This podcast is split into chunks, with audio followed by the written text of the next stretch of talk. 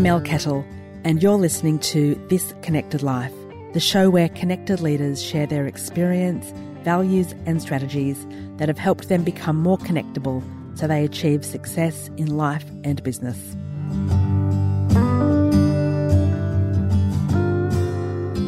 I feel like I need to call this podcast In the Wardrobe because that's where I record my episodes where it's just me. Anyway, today I want to talk about how we need to be connecting with ourselves before we can learn to connect with others. So what does it mean to connect with ourselves? Well, we need to look after our body, our mind, our heart and our soul if we really want to become connectable. People who haven't connected with themselves can be a bit like a vacuum cleaner. They suck up all the love others have to give, but they never spit any back out. Yeah, that can be a bit harsh, but we all know people like that, don't we? We live in a society filled with interruptions and distractions and demands for our time, and so most of us need to make that conscious effort to connect with ourselves. But how do we do this? What does it mean? Well, we need to be connecting with our bodies, with our minds, with our souls, and with our hearts. So when we connect with our bodies, we need to make sure we get enough rest. We need to make sure we eat the right food and we need to make sure we get some exercise. How do I do this? Well, I can tell if I haven't eaten enough vegetables over the course of a week or even really over the course of a couple of days because I start to feel a bit ick, uh, my energy levels drop and I know that I start to get more cranky. I also know that I feel those ways if I don't get enough exercise and if I don't get enough sleep, then look out. I'm really very unpleasant to be around. Now, I know that there's a lot of research around sleep in particular and more and more it's coming out that we do need at least seven to eight hours of sleep a night. And in the last couple of years, that's something I've been really focusing on. I make sure now that at least five nights a week I'm in bed by between 9.30 and 10 and the lights are off by 10.30. One of my favourite things to do is read in bed. And so I try to take a novel or a really good biography to bed and have a read for 30 minutes, which helps turn my brain down. So there are three ways we can connect with our bodies. What about with our minds? Why is it important we connect with our mind? Well, we have 40 to 80,000 thoughts a day. Most of these aren't conscious or complete, but we also make 30,000 decisions a day. So the cognitive load on our mind is immense. When you hear things like that, it shouldn't surprise you that Barack Obama wore only a blue suit or I think a black or a dark grey suit every day. And Steve Jobs always wore jeans and a black turtleneck. And many people I know have the same thing for breakfast or a regular morning routine every day because they don't require a thought. It's something that you've already done or you've built into a routine. So it's one less decision or a couple of less decisions you need to make. I'm not very good with that. I love breakfast and I tend to have something different every morning. We also need to make time to be in the moment and we need to be mindful. One of the things that I do is I cook and I bake because when I bake, I can't really focus on other things because baking can be quite easy to stuff up. So you've got to follow the recipe. And later today, just to get you drooling, I'm making some halva brownies. Yum. A couple of other things that we can do for our mind is we can meditate and we can journal. Five minutes of meditation a day can change your brain. And when we journal, for those of you who aren't familiar with journaling, there's a number of ways you can do it. You can just write down every thought that's in your head for a few pages. And Julia Cameron, in her excellent book, The Artist's Way, calls those morning pages. So she recommends that one of the first things you do in the morning is just sit and handwrite three or four pages of a stream of consciousness. And I certainly know when I've done that, it's got a lot of things out of my head and onto the paper that I've been worrying about so that then I can start the day and be a lot calmer and a lot clearer with what I want to do that day.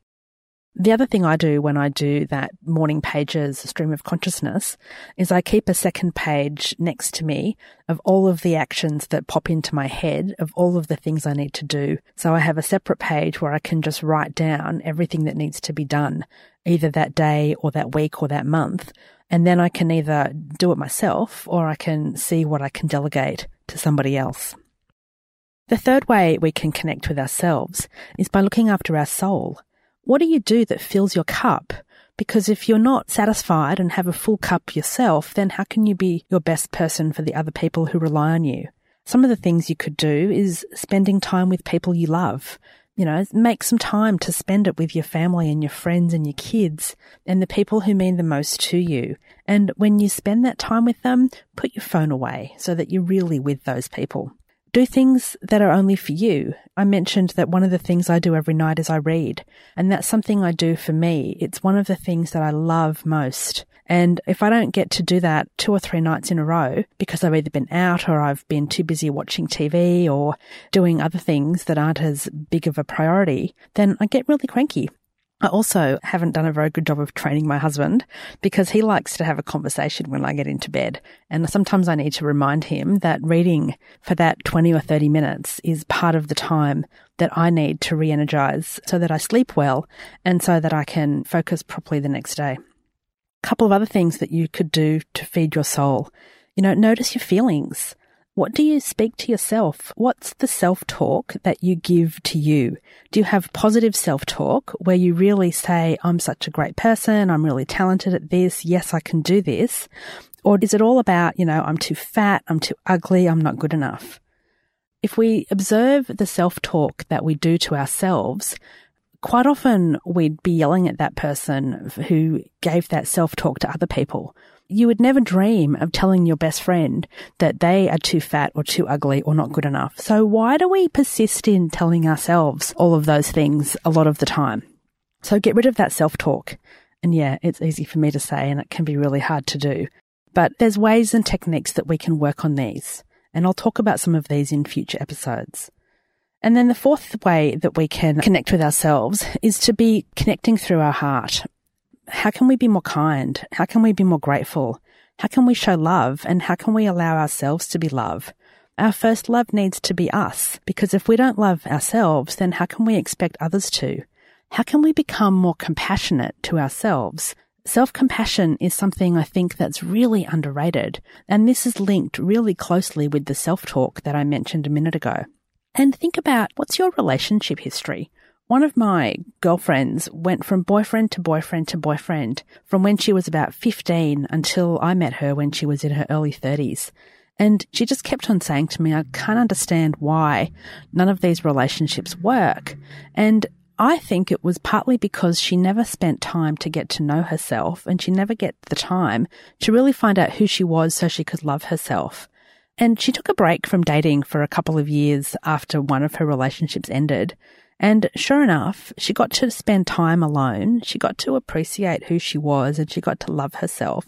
And then the next guy that she met was the one. And, you know, they've been married for 15 years now and they have a couple of kids. And I know that it's partly because she just took that time to get to know herself. And plus, this guy she met, he's pretty cool and he's really good for her. The other thing we can do, you know, I mentioned we can be grateful.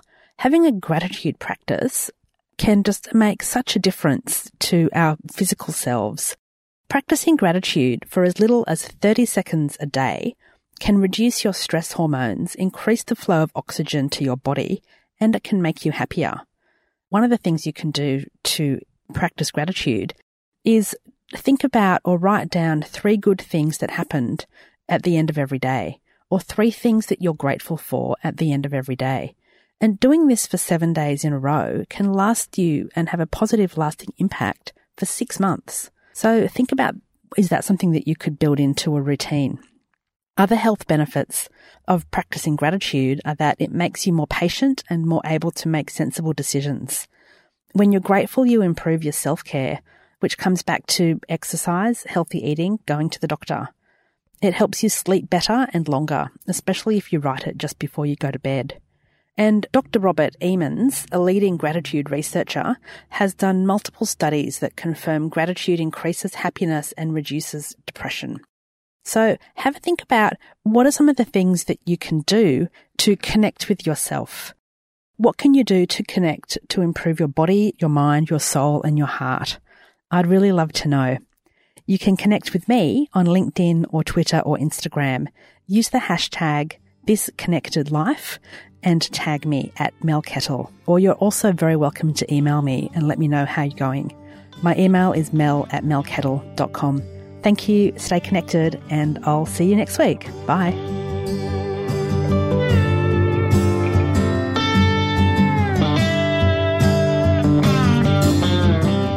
Well, that's it for this episode. Thank you so much for listening.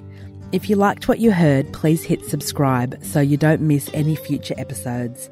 And if you really liked what you heard, please leave me a review on iTunes or a recommendation on LinkedIn, or both. The show notes are all on the website, melkettle.com forward slash podcast. And I'd love you to connect with me on LinkedIn or Twitter. You'll find me at Mel Kettle. See you next time and stay connected. Bye.